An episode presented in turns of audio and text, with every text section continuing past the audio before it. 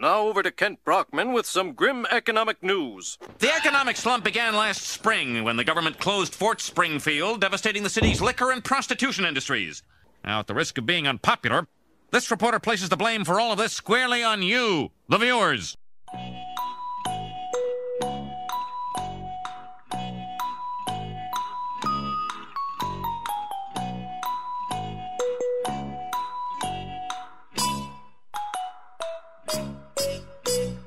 Welcome to Divisive Issues, a spoiler filled, foul mouthed comic book podcast where we talk about controversial comic books. I'm Ryan.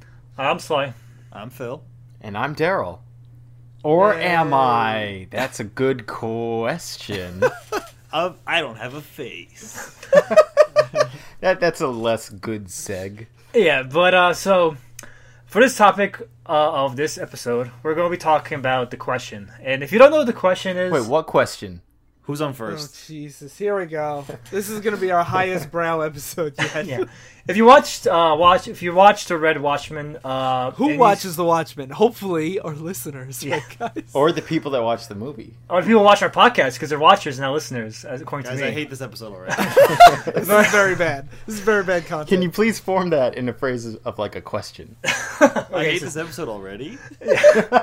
So, uh, Rorschach from The Watchmen w- uh, was actually the, originally the question. And who is the question, you may ask? So, to get to the question, uh, the character, not the We're going to actual. talk about The Watchmen stuff in further detail. yeah, in further detail later on, as it gets relevant. But first, we'll talk about the question, the character, not the uh, actual concept of a question. Yeah, we can just refer to him as Vic Sage. Vic Sage. Vic Sage, Secret Identity of Vic Sage. So, Vic Sage uh, was created by Steve Ditko.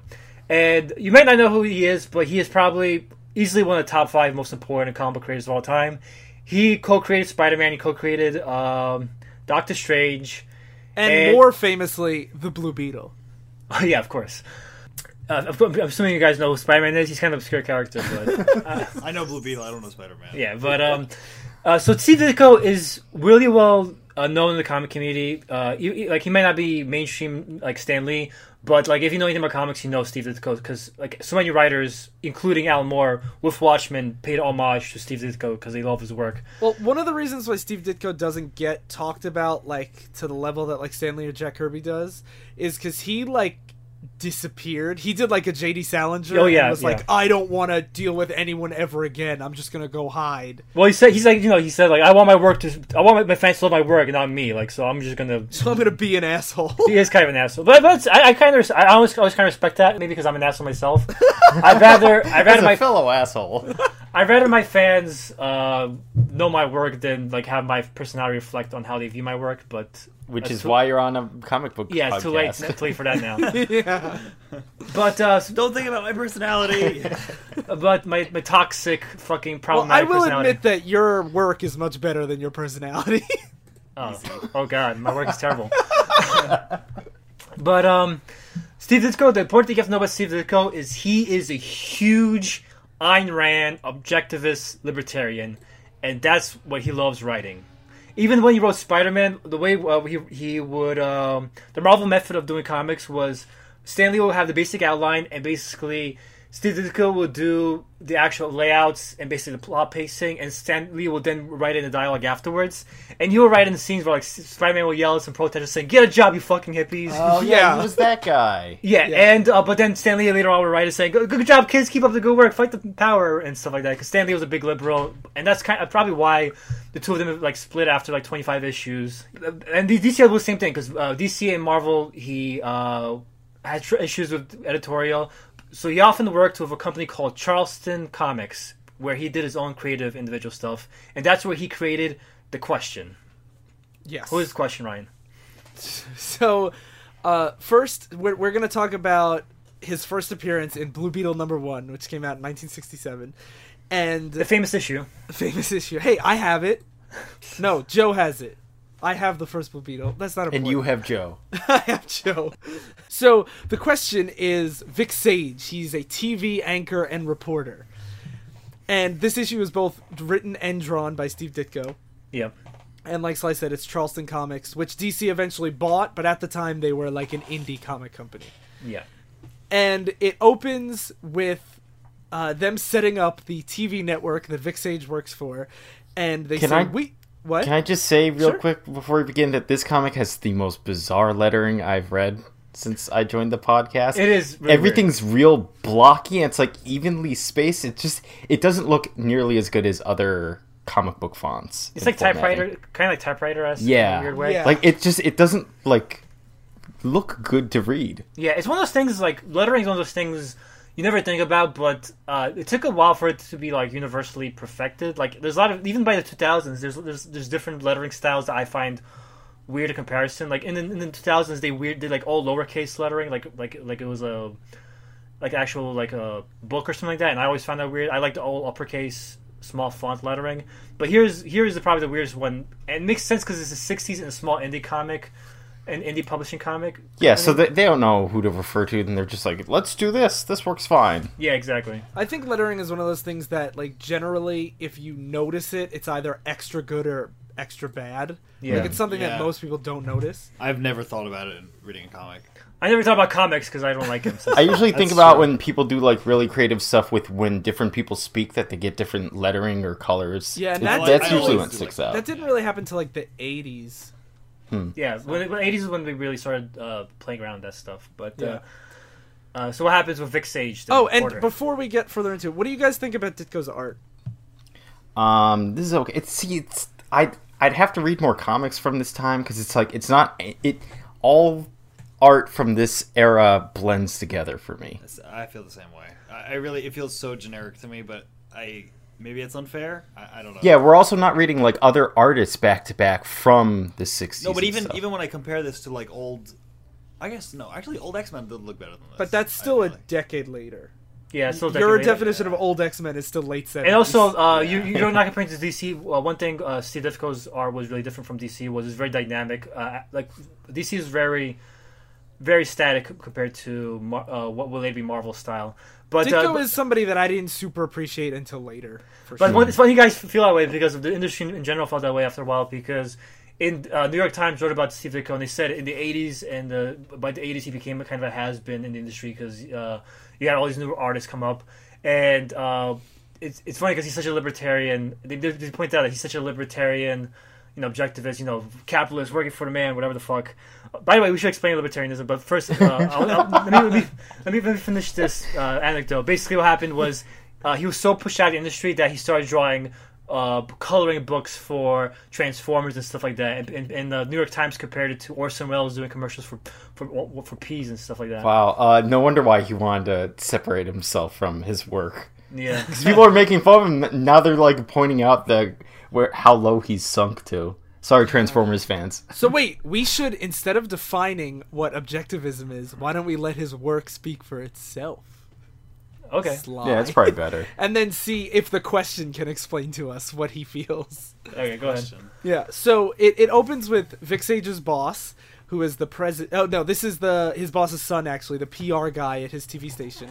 And he says, "We at WWB TV are not mere dispensers of entertainment. We are the defenders of truth and justice, the all-seeing eye, laying bare before the public every form of injustice, whatever the risk, whatever the price." And this kind of immediately establishes how heavy-handed this is going to be Yep. and then it cuts to police officers busting up a gambling ring and there's a mysterious figure in a in like a trench coat that's like i have to protect my reputation. Uh, you have to you have to protect me. And he's talking to lou dicer who's the mob boss. And as they're getting away they kill a cop and lou dicer is id'd by witnesses. So even though they get away vic sage announces that the hunt continues, and as usual, you, the enraged public, wonder how a leech like Lou Dicer and his ilk thrives so readily among you. How many of you willingly support his operation? How many of you frequent his tables or play numbers? You don't need their kind, they need you. Only you can keep them in business. Part of the responsibility lies with you. You are willing partners in Dicer's crime. And this And- kind of pisses off everyone. Yeah, the public is like, I don't like being told He that can't I'm talk to us like that. Yeah. And uh, Lou Dicer's watching it, and he's like, "We gotta get him."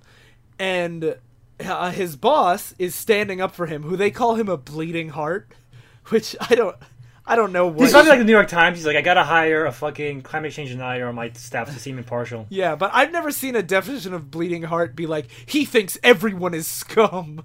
Yeah. But it's the idea that he cares about everybody instead of like he's turning a blind eye to Yeah, that's true, that's crime. It's like he cares that people are getting murdered. Yeah.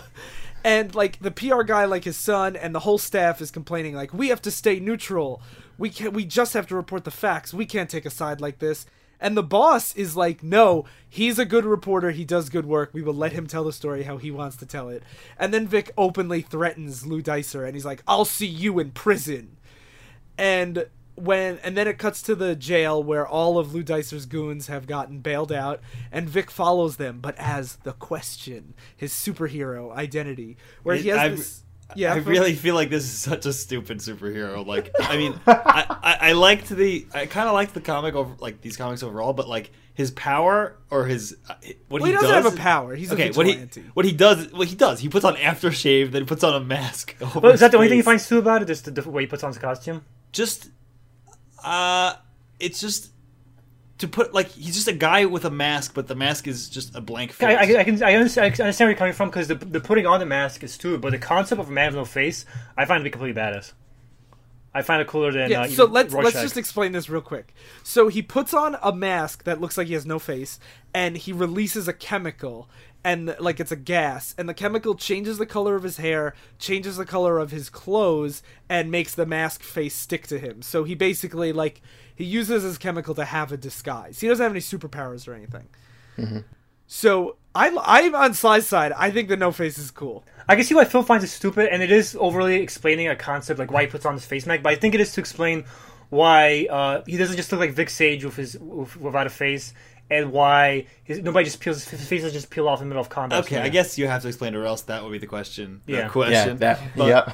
And especially in 1967, like Yeah, this is okay. probably the most grounded character. It just every time he goes into like combat and he takes off this little like Play-Doh off his belt and he's like, "Time to put on my aftershave and put on my face face, my no face face." Well, yeah. Anytime you subtract the mystery from like a superhero, they become a lot more grounded. And in, in this case, it does look pretty dumb. But I, I do, I do have like kind of soft spot for something like Rorschach, or in Sly's comic, the Smoke Man, the titular Smoke Man has no face, and it's like that. That's kind of neat. Yeah. Not to plug my shitty book, but uh, you Looks notice there's- great, much better than you. But uh, there, there is a, a lot of similarities between the Smoke Man and my character Mm-hmm. uh, because just just the imagery of of the uh, question covered in smoke. Even even like it's dumb that he has to go through smoke and make his face melt on his face. but like whatever. in Yeah, but- your defense, a smoky figure in an alleyway is like all of noir, so like Yeah. it's Yeah. fine. I, I like Smoke Man more than the question. Also, yeah, and at, like uh Sly's character, you don't really get into like the specifics. Like you don't see him walking around and putting on like he kind of just appears in the smoke. yeah, imagine Whereas, imagine like the he question. like took out a little can and was like, "Now I will smoke up the alley." yeah, and people- it's a lot less romantic. It's like it's cool that this happens, but seeing it happen, you're like, oh, you're just like a news reporter that puts on this little piece of fabric over his face. yeah. I think that's fair. So Anyway, then he he follows the goons to their base, their headquarters, I guess. And he, I find this kind of weird. He gives them his his calling card Oh, first. this. So it's and they're like, "What is this index card?" And then a question appears, and then he jumps in and beats them all up. Well, he guy shows off, you know, his calling card. That's the cool thing to do. I, but I thought except, except you leave leave a calling card at the end, don't you? Yeah. You Yeah. Most calling cards are stupid. Like if you look at any calling card in like the Daredevil movie, the and the Punisher movie, where they they set stuff on fire, hoping somebody will light the stuff on fire, and The best calling overhead. card is uh, the Wet Bandits from Home Alone. What do they do? They leave the faucets on. Uh, well, maybe this is more like a business card. He's not. He's like, "Hey, nice to meet you." I'm the question. Oh yeah, Yeah, probably. And you're about to get your clock cleaned. Well, he's, Yeah, he's and- like a capitalist. You gotta have your business card. If yeah, That's true. So he he beats them up and he threatens them if they don't give up their boss. And I think, especially for '67, I think this is a lot more violent than usual. And like he he really beats them up. And then Like he- you compare this like to Superman. Superman would just punch him once, and they'll just it would just be like one shot of Superman punch somebody and say "pow." Yeah, shock, exactly. and that's it. and this is definitely more like even though it's still bright well, and colorful. well, technically, Superman can knock them out in one hit. But like if you like Bat, you like Batman, you'd be like "pow," suck. Zim. Batman's trained in martial arts so that he can uh, neutralize any target in one hit. Fuck you, Daryl. Either way, I think that the violence depicted here is ahead of 1967. And he fo- he follows he, he finds out where Lou Dicer is and he follows him to his meeting with his mysterious partner. He calls the cops and they arrest them and it turns out that this mysterious partner is it's Jim Lark, a guy we don't know. Yeah, I was like, what the fuck is this? He That's, is that's the best a- kind of mystery. The mystery that you find out somebody you don't know. Yeah, well, that was actually. I'm not going to get into the whole Green Goblin thing. You could look up what Ditko wanted Green Goblin to be later if you want. The Ditko had a thing for making it the person be somebody you don't know, and Stan Lee's like, I want it to be somebody we know. Green Goblin is fucking Norman Osborn. Fuck you, Steve Ditko.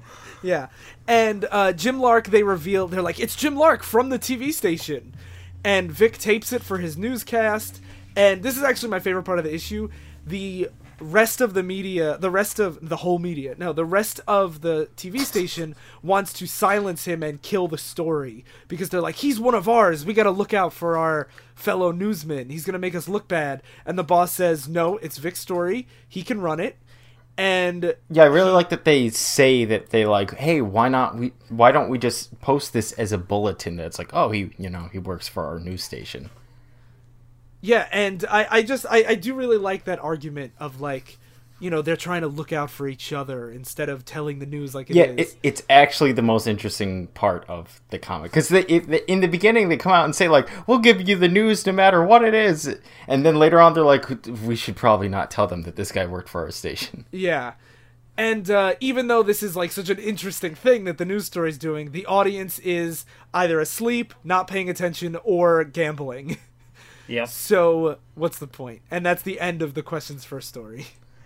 So you really, do, you really do see the Rorschach uh, roots in this character. yeah. Like, like the the world is scum, and I do my best to try to save it, but it, really people are shit.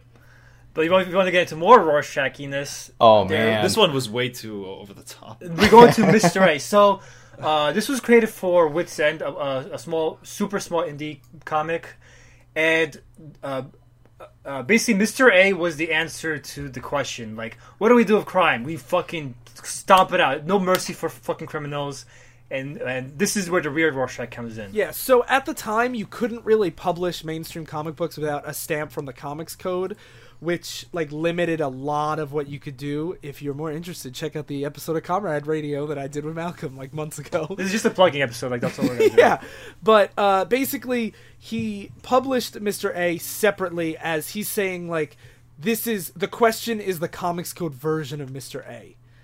yeah. So Mr. A's first appearance is also in 1967, and what is it? It's like Wiz. It's something. Witzend, Wits End. Wits End number With a Z. three or something. Yeah, Yeah. Before. Yeah. So uh, he, this is it opens with this long monologue that basically says there's no black and white.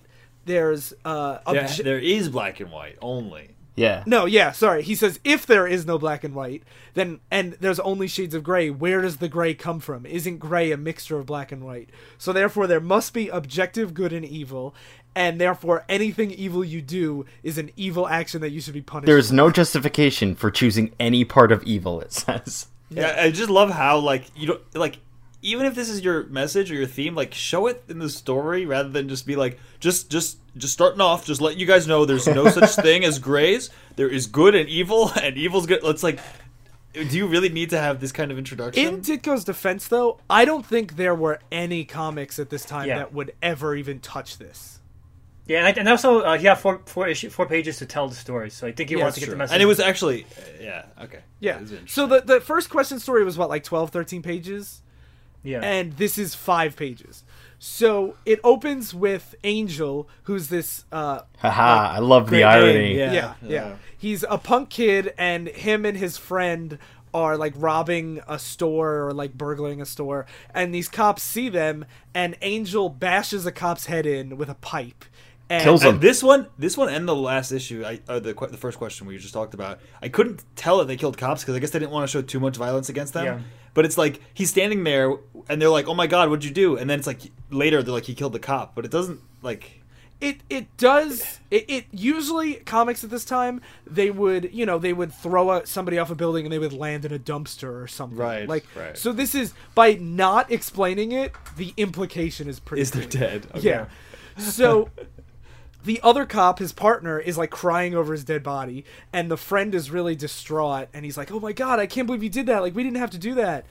And then the it cuts to the police station where the cops are like, "We have to bring in Angel," and the parents are like, "No, he would never do this. He's a great guy." And the like gruff fat dad is like, "You cops can't catch real criminals, so you're scapegoating kids and chasing after them Yeah. instead." And then there's this bleeding heart liberal guy that is he's preaching like at this Yeah, I think it's a that's- reverend. Is he a reverend? Yeah, it's, it's, it's Yeah, he's like got a, the white collar. It's like a community Oh, center okay. thing. I didn't notice. It, the it's a collar. welfare center. yeah. Okay, it's a welfare being center. very direct. Scum. and he says, "Have faith, question no one," and like, no, all authority is good, and it's really on the nose. Yep, it's And the he's like- environment. it's responsible for criminals. We should oh, yeah, I spend love what that. we need to build playgrounds, churches, parks, recreation centers. Yes, a clean environment. And then some guy walking past goes, "It's not the environment. It's based on their thoughts. We sh- he should follow his head and do what he knows is right instead of his feelings or his heart, and just be a good guy." Mm, I thought that guy was going to be Mr. A at the end of Yeah, this. so did I. And did I even say who Mr. A is? I don't think they ever No. reveals Yeah. anything. It's it's definitely that guy. so then it cuts to a pawn shop where Angel's friend is there and he's really scared. But the pawn shop is like, I'm not turning anyone in with t- unless the cops have proof. And because like he, you know, he says like to the cops like, I'm just a businessman. You can't do anything, and like shoves him out of his store. yeah, and they they know that uh, Angel was selling them the jewels. Yeah. And then Mr. A shows up with an even worse calling card, which he hands out first, and it's just a card that's half black and half white. Oh man, But the thing that I really like about the scene is the pawn, the pawn guy, the pawn. it's not even. Why didn't he have like an A? At least question had a question mark that would appear. Yeah. Or I, I, I, I go the opposite. Why, why couldn't he make his mask like half half half black and half white and be like half the, the black and white man or something like that? Because he's all white. Because he's only he's good. all white. oh, yeah, he's only white. He should be white man. That, that wouldn't be any question. that'll that'll go over well. White power man. yeah.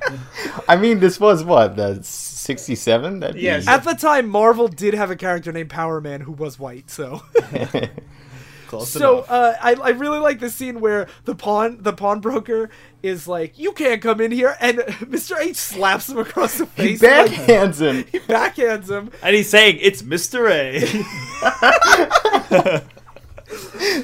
and he really beats everyone up. Like this is even more violent than the question stuff. And the friend escapes to warn Angel, and this is I love this scene. this takes such a turn. It's so it's so dark. He bursts into Angel's house, and it's still in like the '60s style art. Yeah. It says, "Meanwhile, in an empty building," and then there's like some teacher there to see. Oh, I thought it was Angel. his mom. I No, his mom was the one that was like who was a, a fat woman in the beginning. Oh, it's like okay. his, his teacher trying to be like, I know you couldn't have done it, you know, like, and and he's like, no, I couldn't have. It wasn't me. I didn't kill the cop. Nobody believes me. Yeah, She's starts like- crying crocodile tears. and Yeah. like hol- praying and So- yeah. So the friend bursts in, and he's like, "The cops are onto you. They know you killed that cop." and he flips out and just runs up and stabs the friend in the gut. Yeah. Oh my god. He just pulls out this knife. It just it's in him, and the teacher's watching the, this kid murder the other The one. teacher's And like, she's "Oh like, my she's the God." She's like, Angel, you're such a sweet soul. How can you do this? Like, what, what is this madness happening? And so he grabs the teacher, runs to the roof, and then when Mr. A sees them and he's like chasing after them, he stabs the teacher too. Yeah. And like throws her on the ground. Mr. A punches him, he falls off the building. And then he has So he to grabs make a, onto like a pole like a that holds up flagpole, a yeah. flagpole. Yeah. So he's hanging onto a flagpole, and she's bleeding out on the ground. And Mr. A is like, "You choose. I only have time to save one of you, but I do have time to give you this speech. Should I this. save you? well, he's or just fucking proving a point here. He doesn't give a shit if Yeah, he lives or dies. Well, He's which just like, the it's just the reveal at the end. But he's like, "Should I choose you or him?" And she's like, "I can't make that choice." And he's like, "You're you want me to choose you, but you're ashamed to admit yeah, you're a coward. You don't want to say to let him die. Yeah, and then he's like, "Who should make that choice for you? Who should decide if you live or die? Everyone but you." Yeah, he's, like- and he's, he says like you you'd rather die than let yourself than admit that your life is more important than the life of a killer. And then she's like, "You're so cold. You're so mean." He's like, "I don't abuse my emotions. I have Yeah, no it's a good mercy or compassion for aggressors, only for their victims, for the innocent. To have any sympathy for the killer is an insult to their victims. Even if you weren't hurt, I wouldn't have saved Angel. And he carries her to the hospital very slowly as Angel falls to his death. Yeah, I love as he's giving the speech. He's like, "I wouldn't have saved him anyway." You just see ah, And that's why I love that he gives the speech because she like because I was like, you have time to do both, and then it's like, no, he doesn't give a fuck at all. He doesn't want yeah, to he, do both. he just wants her to have to make the. He wants her to have to say, "Save me over that piece of shit." Well, because like the, the, the like probably the idea is that Steve Ditko believes everyone deep down believes in objective morality, but we we're boggled by this liberal bullshit, hippie bullshit that everyone we have to try to save everyone. They're all products of our environment. But so Sly, I, I've heard you make the argument that Mr. A makes before, though, where you're like, just fucking let the Joker die and stuff like that. The Joker is a different case entirely. It's easy to make objectivist art of it, uh, art, what am I trying to Arguments. arguments, when it's dealing with like these ridiculous comic book characters like the Joker, Yeah, who's killed yeah. Yeah. Millions of people. A, a better question would have been like in uh, the Mystery comic uses Angel, who's so like flagrantly awful. He's such a terrible person. He But, laughs like, about killing a cop. What about his friend? Did he deserve to die and get stabbed because he was helping him because he was just afraid of getting caught? It's like that's more of a nuanced uh, position. That's the thing that I was confused by his point that Ditko's trying to make because he's saying there's no gray. It's just black and white. But then like the friend is painted like sympathetic because he's like he's burgling somebody. Uh, but he you're didn't mistaking cowardice for sympathy. Right? Yeah. Yeah, he's just a Oh, pussy who won't, who's too afraid to turn on. Yeah, he's a beta. kill- yeah, he's just a cuck. That teacher, think- that teacher was his girlfriend, and he was setting up some Yeah. sex So, so I think you can get the idea of of what objective morality is a little bit, and like this is this is when I say lib- libertarian applies to libertarians because a lot of um, libertarians believe like the market is like un- laissez-faire is the best market, and it's only just corrupt pieces of shit that fuck it up.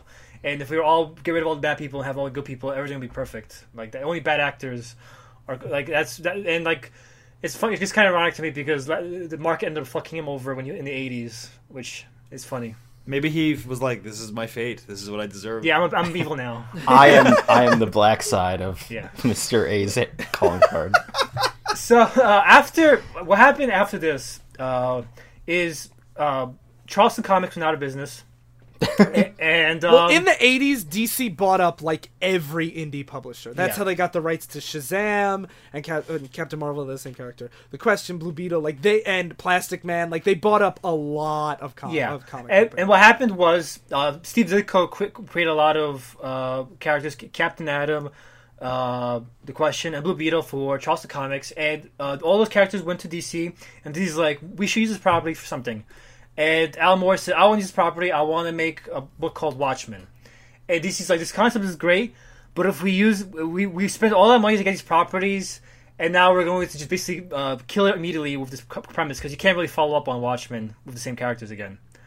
And so uh, DC decided, so let's uh, rename the characters. Uh, Captain Atom became Doctor Manhattan, Blue Beetle became Nite Owl, and the Question became Rorschach. yeah, And what happened was uh, Dan- Denny O'Neil, who is a writer we talked about briefly a, a few times, he did uh, Punisher versus, I mean, Superman versus Muhammad Ali, and he did uh, he did the pre- John Stewart Green Lantern issue. Yes, and he's a very he, he's a big liberal, but like me, he found the premise of the question really cool.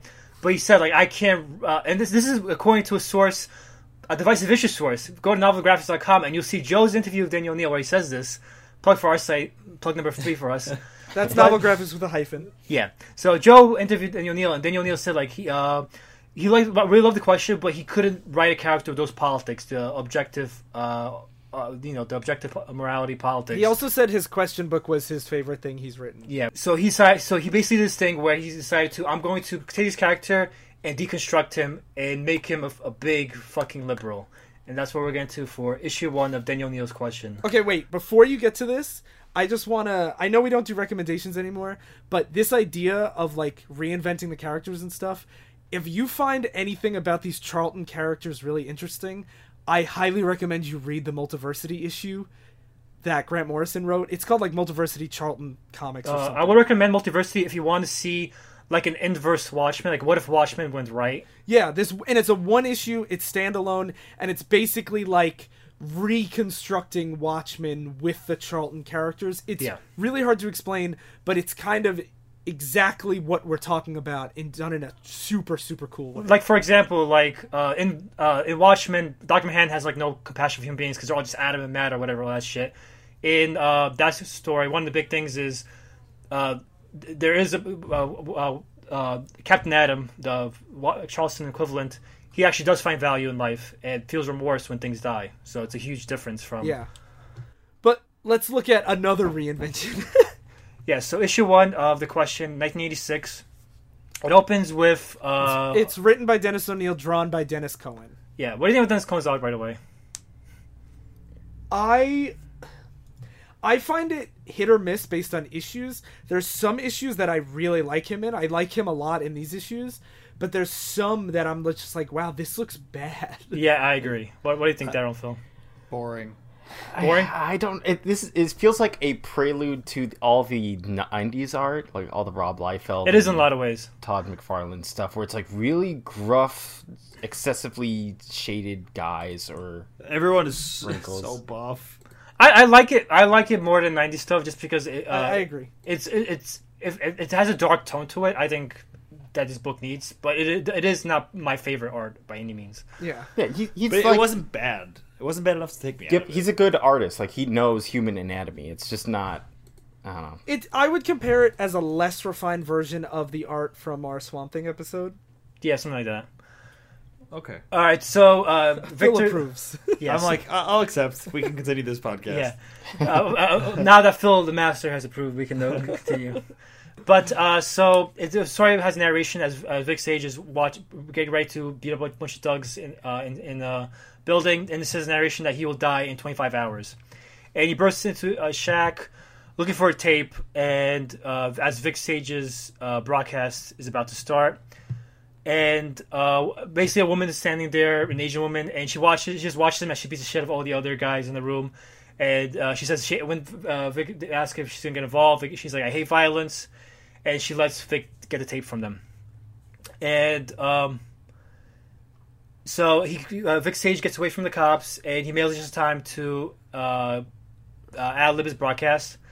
And the like he gets is- there like 30 seconds before they're about to go on the air. I mentioned to the, the our Facebook chat that I was like, "Hey, this guy is an asshole. Like, I don't Yeah. like him that much because he comes there." And then the another person was like, "Mr. Sage, your script," and he says, "I'll ad lib." And she says, "Your makeup," and he's like, "I'm beautiful just the way I am." And this is I, after lo- he I loved that. sped away from the cops. It's like this guy's just man. This is So, not- uh, Daryl said this is this guy is who, who he imagines I imagine myself to be. I thought I thought he was pretty cool. I was Oh like, he doesn't God. give a fuck. The question is my one of my favorite fucking characters of all time, but we'll get into why. Yeah, Uh, I, I agree with both of you guys. He is one of my favorites, but because of when he gets reinvented, he's a piece of shit right now. Yeah. so uh, the tape is about the school commissioner doing cocaine while awarding contracts to a friend, and Vic Sage is like, "Oh, is the mayor too lazy or, or too stupid or too corrupt to fix this?" And like you know, like the ni- 1960s uh, Vic Sage. And it turns out the mayor is just is useless, just, just a puppet, and the real man in charge is, is this priest, and this very you know shady priest. And he always says lamentably, which I like. I like when people have like a verbal tick they focus on. And this is something that's this is like a big deal uh, uh, now, but back then in the '80s, having a priest as a like a like a Oh, yeah. villain was a big fucking deal. And Yeah.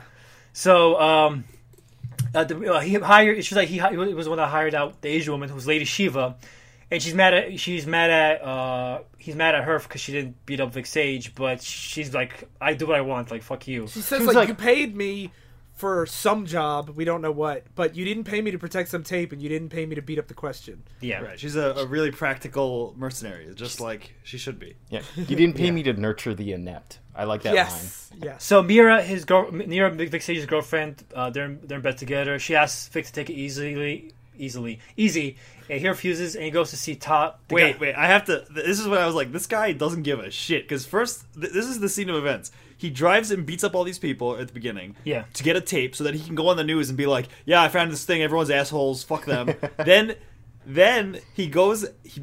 He bangs his girlfriend, and he she's like, "Oh my god, your hand's bleeding," and I didn't realize he's like, "Yeah, I was fucking you too hard for you to notice." Haha. And then I mean, he does. He's like, you were too busy to notice last night. And I, she's I was like, brag." this this guy's awesome. He just doesn't give a shit.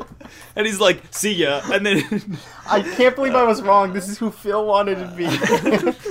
But so he goes, he goes to see Tot, the guy who made the mask, and Yeah, he's uh, like this old guy who just quotes Aristotle all the time, and yeah. he's great. Yeah, and he everyone's psychoanalyzing him, like they're talking about his because he was an orphan, and uh, Myra's like, oh, it's because you're an orphan that you have all this aggression. And he's just like, fuck you, I don't give a fuck. No, she doesn't even bring that up. He says that about himself. It's Yeah. like, I know it's something about like you're going to Yeah. say it's an inferiority complex since I was an orphan. I don't believe it. Yeah, he's like, I don't give a shit. See And ya. then and, and Tot is like uh Tot's like, Oh, you started smoking now? Is it because of your stress at work? And he's like, I don't need you to psychoanalyze me, I do what I want. And he puts out the cigarette on this guy's floor. how do you not like this? Because the more you guys that- are that talking about one. it, the more he's awesome. yeah, he is. when I, when I read the the very the Blue Beetle one, I was like, this guy's kind of boring. And then this this issue, I was like, this guy has changed.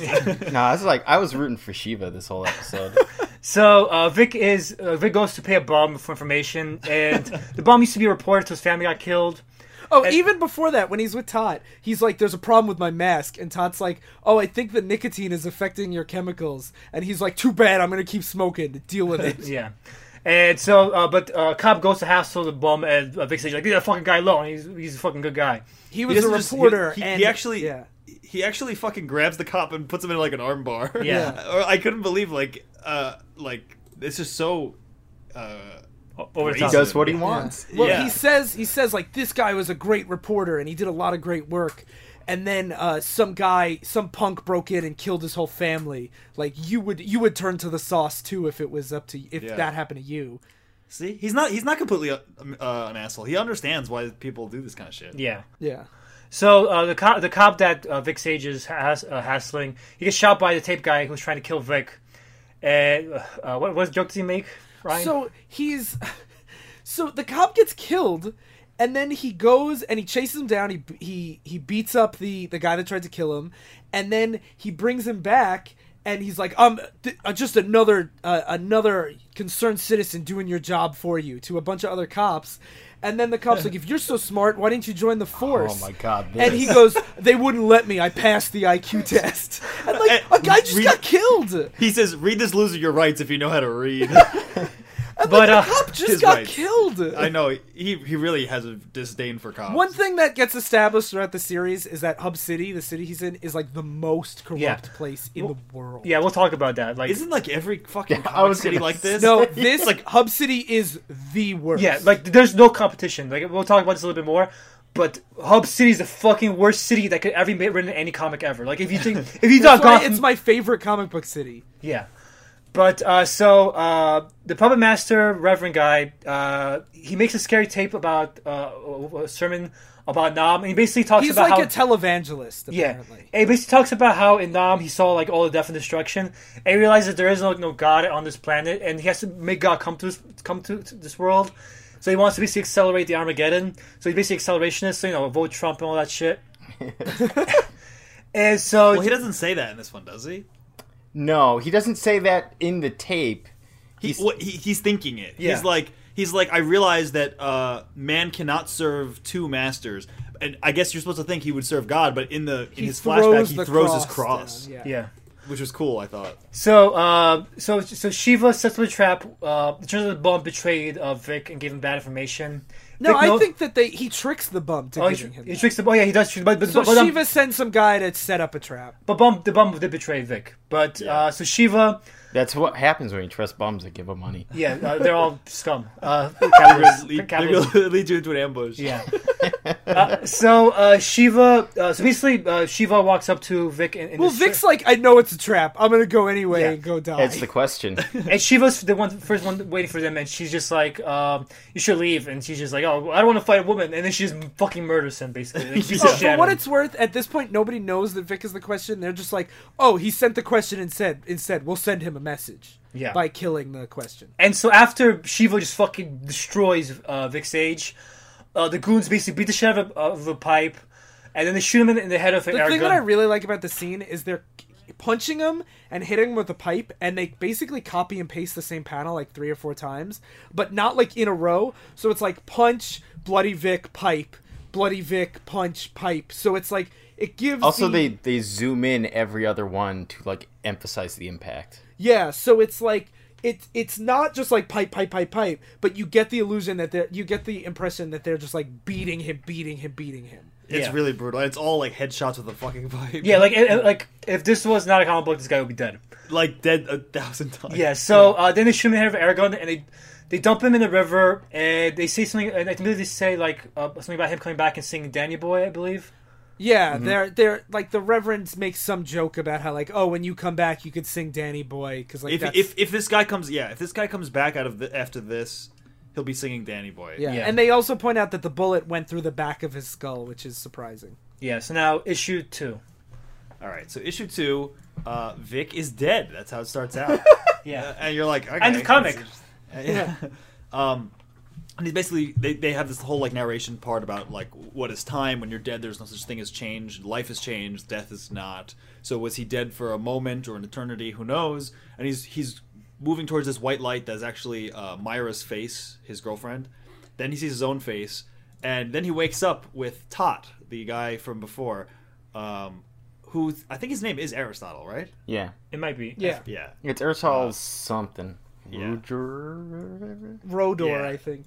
Yeah. Hodor. and he, yeah, he wakes up with uh, with uh, Aristotle or Tot, and he's like, I don't. He couldn't remember who this guy is. And His memory's he way gone. He does remember getting the shit beat out of him until he died, though. Yeah. So he's like, it's no way that I survived this. I I was under for ten minutes, and they're like, well, you know that happens sometimes. You know, your brain in the cold water. You know, you can survive. Yeah, he for- references like diving reflex where your Yeah. body will shut down and send only oxygen to the brain to try and save that above all the other organs. Yeah, which does happen. Yeah, he Uh, says then- like it's really rare, so like don't don't try this next time you go to the beach. Yeah, it's, it's a Superman thing. The next time Yeah. you die, you might not come back. Yeah. Um, yeah, it's just a fuck you to future writers. Don't use that. Well, I also like uh, just probably just also don't, don't, it's not a good idea to do that in general for people reading this. Uh, and then he's like, "Well, I got shot in the head." And they're like, "Well, you're wearing a mask, so the bullet must have b- didn't pierce your skull. It actually like bounced off." Flattened off his head, and then Yeah. it went around between bone and flesh and exited the rear. So it like Yeah. scraped against his skull instead of penetrating and came out the back. Which again, that can happen. That does happen. And it's Yeah. they do reference earlier in the issue in issue one like they're using these air guns because they're quiet, they're not as Right, right. strong, but you know. you can you can shoot someone in the head with it and kill them, but you don't have the cops running. But there is an element of like magic healing in here. for Yeah. sure. Yeah. So then uh, we cut to the Reverend and the mayor. Uh, the mayor's getting drunk, and the Reverend's like, "Well, Vic Sage must have been the question because Vic Sage has been got missing for weeks, and we threw the question in the river, so I can put two and two together." Yeah. Uh, and then Batman shows up. Literally.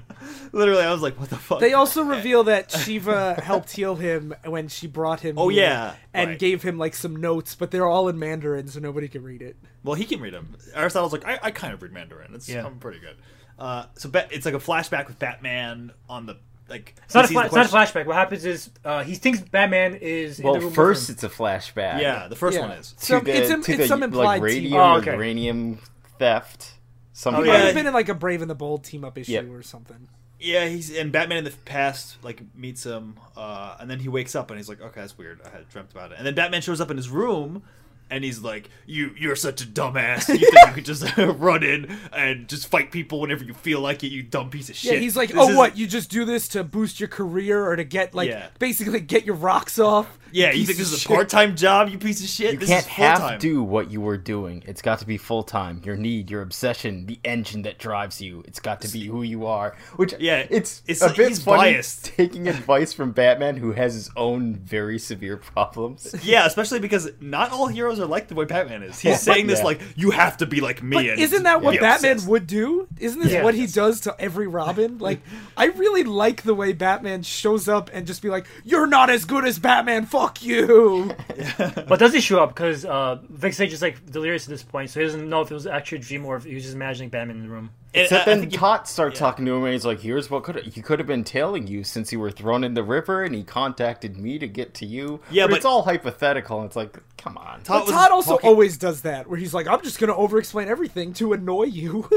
But Tot, like they were mid conversation when Batman showed up, so like I don't think unless Tot's just bullshitting. Tot does No. say like I, I dozed off. Sorry. No, I, I think what happened what, from what I from what I interpreted, like it seemed like they were they were talking, but Vic Sage Oh. pa- passed out like at some, Oh, some point, yeah. and then uh, uh, Tot went back to sleep. So it's not clear what, what exactly happened. Where Okay, you're right. You're But right. that's what they're going for. Like it's supposed Yeah. to be like, is this happening? Is it Vic imagining it? yeah, So Vic is really busted up. He has like broken legs and casts and stuff, and he's like, "I'm gonna go on a trip." Uh, helicopter shows up from Shiva and is like, "Hey, I gotta bring you somewhere." Uh, it brings him to a cabin in the woods with some guy named Richard. Question mark? Who is this guy? he's like he, uh, it's not really important who he is, but he, all he is is like a crippled uh, wheelchair guy. But he wasn't. He was, People are not defined.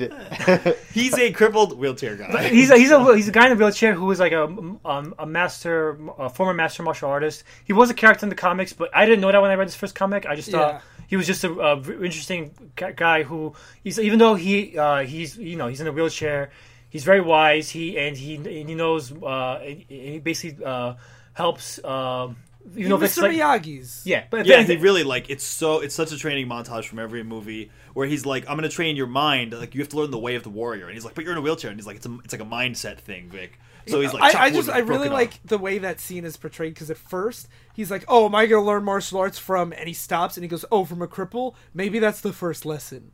Like, Yeah. Yeah, I like that's good. And also, uh, as as they're going through this montage, there's there's, there's this theme going on of because like when he was in the water, uh, he was focused on time, uh, the time he was in the water and stuff like that. And then as he's training, he says uh, t- he realizes that time being an illusion is infinitely malleable.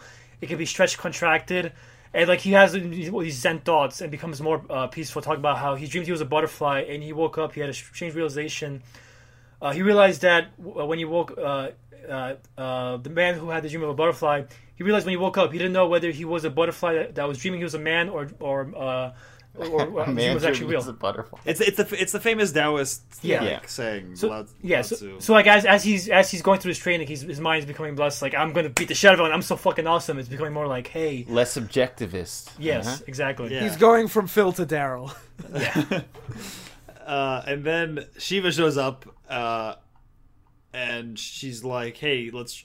Uh, well, first Richard's like, "I don't think you're actually like you're not a warrior. You're a curious guy." Yeah, he said that's- Shiva sent you here because she says you have a passion for combat. I think you just have a passion for curiosity. And then Shiva just shows up out of the woods and is like, I think he's wrong. Let's fight and prove it. And they have a cool fight where he's like, ah, I'm Zen now. And, and again, we have this whole time thing where he's like, you know, he's able to see the strikes before they happen because he's, he's realizing time is, is something that is not is not objective. Yeah. Um, and she's like, "Yeah, well, I was right. You're a good warrior." And he's like, uh, "Or maybe I'm just curious to what? What does he say? He says maybe I'm just curious to see what ha- will happen. if we, If we mixed it up again. And then he asks her why he she saved him, but she just leaves. Which is Shiva. Uh, Shiva's a very interesting character in the DC universe because she can kick anyone's asses. Like Batman is fucking scared of her. And, Oh, like, really? So Yeah, she's like yeah. a cross. Okay. Yeah, like what happened uh, is that they actually have a story where she trains Batman, and she basically says, "Okay, I trained you, Batman. Now you have to kill this guy, or else I'm gonna kill you." And like Batman's like, "What the fuck do I do?" Like Shiva, I can't. She's gonna kill me. I can't fight her. And it's like. Uh, she's like she's like what character can do whatever the fuck she wants because she's such a great fighter and she basically does this, stories like this where she fucks with people basically. That's cool. She was Yeah. awesome. Yeah. And then he's like, "Well, time to go see the people who killed me." And he goes to the reverend's or the mayor's place where the reverend always is. Um, and we get some flashback again from the re- the reverend saying, uh, "Why do I do? Why do I do what I do? Why am I evil?" Audience, and he's like saying, "I realized in Vietnam that life is a nightmare that you can't wake up from." Life is like a hurricane here in Duckville. Okay. Uh, he's like, life is like a uh, a nightmare, and that since we're all stuck in this, all I can do is become basically, like Sly said before, I can I can be someone adding to the suffering until the people until the corruption of the world is so great that the people until God has no choice but to basically purge the world of its sin. I knew So my mission to hasten see- the corruption, to nurture the foulness until the the Almighty has no choice but to rain down fire and brimstone. So this is when we see the second half of his Vietnam flashback, where he throws down the cross and picks up an AK-47 and kills everybody. Yeah, he's like, I just start killing women and children, and like, eventually God's gonna have to end this shitty world. Uh, which I thought was kind of a cool character. Like, Yeah, I think because at first you're like he's just evil f- just for fun, but he's like, no, I'm gonna I'm gonna bring God's wrath on the world. And then uh, he uh, the question starts walking in singing Danny Boy, and he's like, what's going on? I must left the TV on. Where's it coming from? And then uh, the question shows up and says. Uh, he like puts he's on the reverend gets to his knees and he's like, "What do you want?" And he says, "I want you, Reverend. I want you to pray." Yeah, which And is then it ends. Yeah, It's pretty awesome. So we're gonna skip ahead to issue eight from the same series now, yeah. But- just but my- it, it it does more of the objectivist stuff. Yeah. Uh, so uh, issue, it, it, uh, between uh, here and uh, issue two and eight, what happens is Vic Sage becomes like the protect, like a new newly formed protector of Hub City, but more of a liberal piece of shit. Like he becomes the fucking scum that Mr. A hates. And speaking of Mr. A, we have this issue. Yeah, and this issue is called Mikado. And it Yeah. starts off with this guy hanging upside down over like this boiling uh, cauldron. Yeah, like and a he's just cauldron. begging for his life, and he slowly dipped down into it as a guy in like this kind of uh, Fu Manchu mask with a long mustache says, "My objective all sublime, I shall achieve in time to let the punishment fit the crime." Yep. and basically it cuts to it cuts across to different people that are being captured and punished by this guy. In the way that they are being assholes in their lives. Yeah, like uh this super fat obese dad that won't let his wife or children eat and all I was like, "What is this?" Like he's like as big as the blob, and he's like eating food, and she's like, "Please, we're yeah, and they're like emaciated and they and have, he's like, "Eat shit." He throws food in the white mom's face, and he says, "They can eat that off your face. Fuck you." I, I was like, "What Well, world he is this guy says he says that he's punishing them because she went to a hospital last time he abused her. No, it's And he said, "This is No, what they you were get." abused. I think the abuse was no food because the doctor said Yeah, malnutrition. was Uh, and was also it. uh, these these kids are bastards. So uh, and he's like, "I'm doing you a favor for even ha- being your fucking husband and giving them a fucking name. So fuck you. I'll, I'll eat all the fucking food I want." it's just such a like. It's like such sick people. It is. uh, That's what This is what Hub City is. And then and then the way this guy gets punished is Mikado gets- captures him in the truck and then he tranquilizes him tranquilizes him so he's paralyzed and then he takes him to an alley and then cuts off all of his fat. all the meat off his bones. Yeah. Yeah. Oh yeah. The same way you saw him ripping the chicken off the bone, like it's like they have this really close up on it, and then that's what happens to him. Yeah. So the other reason why I wanted to do this issue is it shows you how shitty Hub City is. A better idea of how. I shitty- mean, something is something's wrong with like the water or the air. Like, some, like these people are demented. Like, Yeah. The- the- something is fucked up. There's a They're a to product hell. of their environment, Phil. No, it's that they did they did this to themselves. I chose this. Yeah, and so like one thing I like about they even have like a lore with the, how stupid Hub City is, where uh, Myra, uh, Vic Sage's love interest, and and Vic, they uh, while they're talking about how fucked all the fucked up crimes going on, they make they make start making jokes like. And this is a recurring thing throughout the whole series. Yeah, like what's a hub shitty straight? Five unrelated cards and a switchblade. Uh, what what happens when the hubby stops paying his garbage uh, bill? They stop delivery, and That's hub- I love that joke. yeah. And my, my favorite was is we hear about the the hubby who tried to blow up the bus. He burned his lips on the gas pipe.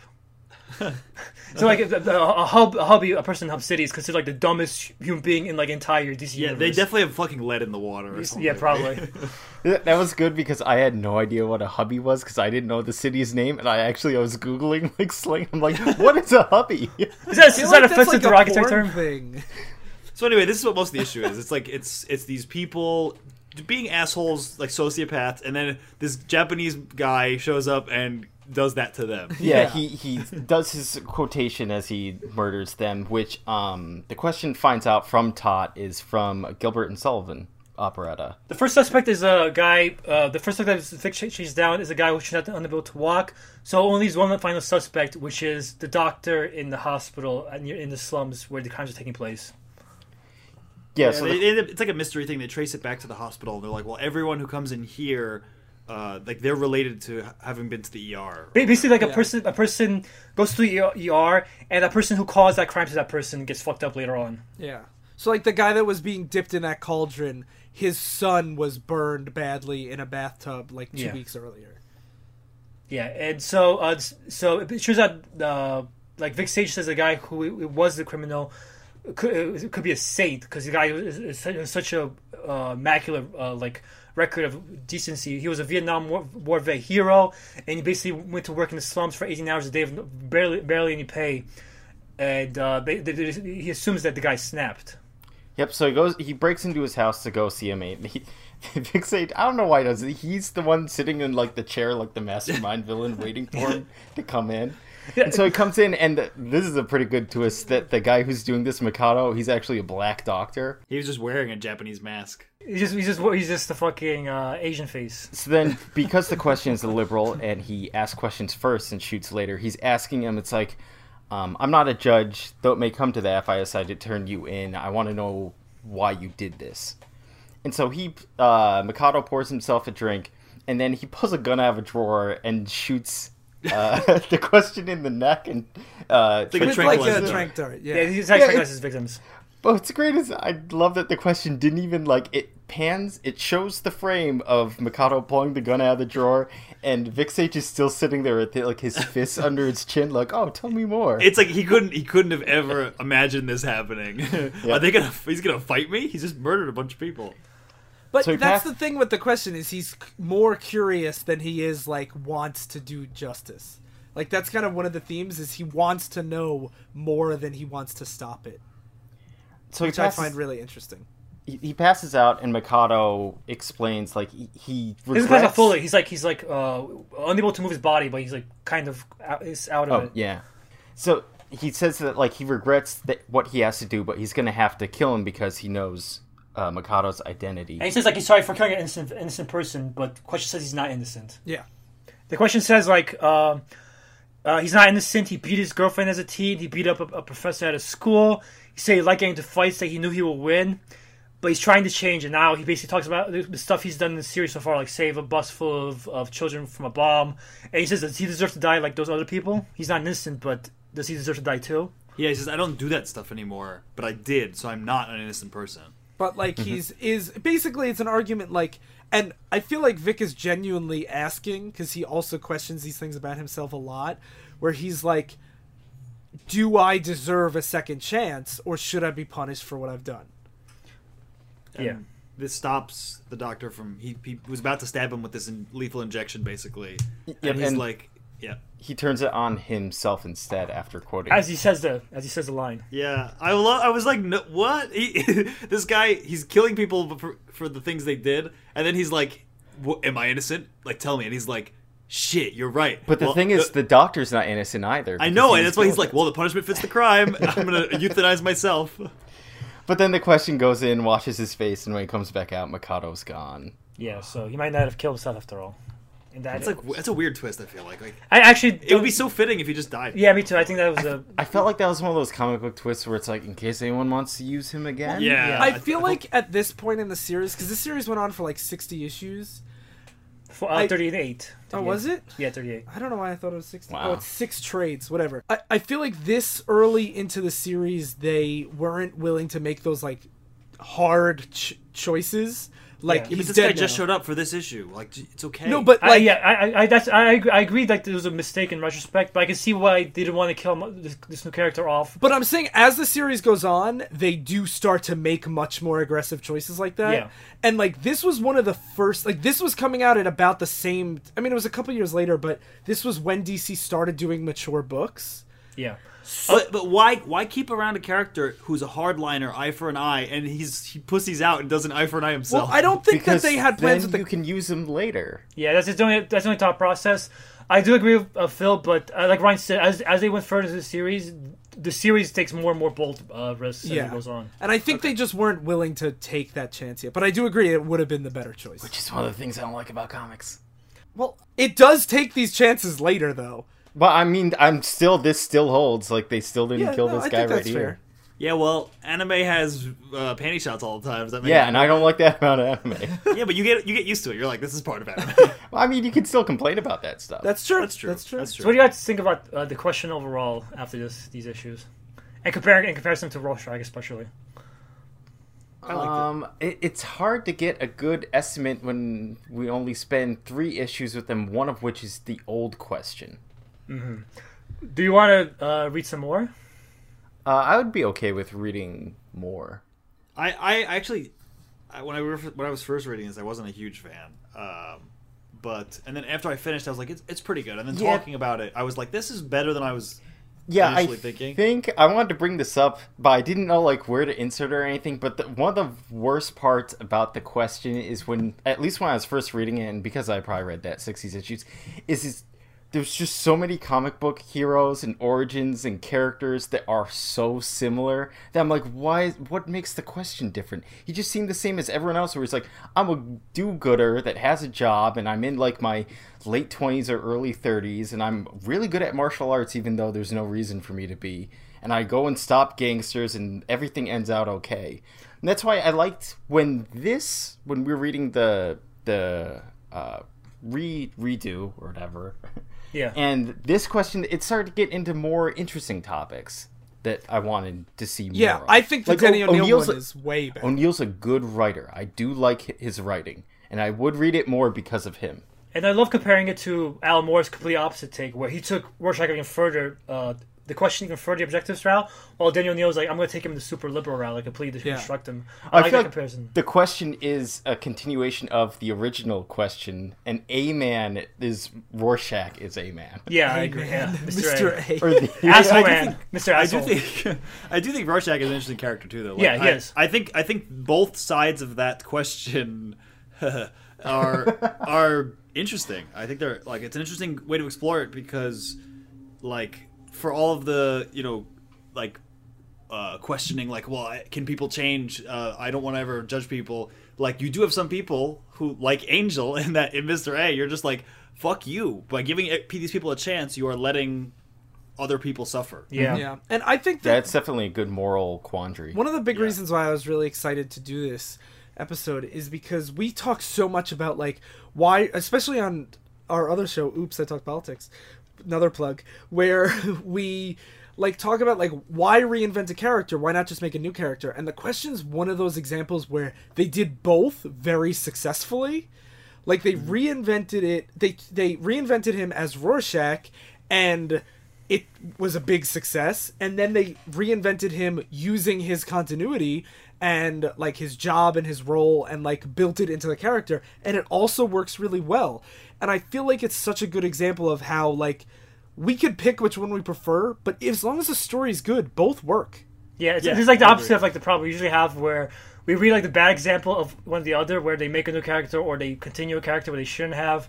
Uh, but this is an example of them one time they actually did it right both times. Yeah. And I can't think of another example where it worked both ways as Yeah. successfully. But yeah, so that's Yeah. the question. Cool. All right, so uh, What's the question? What was your question? Who's on first? So um you should check us out on everywhere. We have a Facebook group We, now. we've had too many plugs. We hit the no, limit. we're actually gonna we're gonna do the real plugs now, the ones that matter. the butt plugs? Yeah, screw Smoke Man. So we folded in the Oops I Talk Politics Facebook group to be both. So now, if you want to talk about all sorts of stuff like existentialism and objectivism and all that jazz, come join us at Oops I Talk Divisive Issues on Facebook. And you should rate, review, and subscribe on iTunes. And I don't mention this ever. You should tell a friend to listen to us because I feel like that goes way farther than anything. yeah. and that would be awesome. And uh, Word of mouth is how most things actually spread. yeah, like herpes. And some people. Oh. sorry mouth you know so some uh, some people have been adding their friends to the facebook group and it's been awesome. And they people seem to like our flintstones episodes so thanks everybody. And uh, you should also check out the comrade radio network and facebook group. We're actually about to release our second volume. It's probably out by now by the time this episode comes out of the spotify playlist. So you could find links to that on comraderadio.com or the facebook group so thank you guys for listening to Divisive Issues. Ah, shit. I've been shit. no, I've been not a mere dispenser of enter- entertainment, but a defender of truth and justice. I've been the product of my environment. I've been a butterfly dreaming he was a man. And I've been herpes. Thanks, Ryan. Stay in continuity.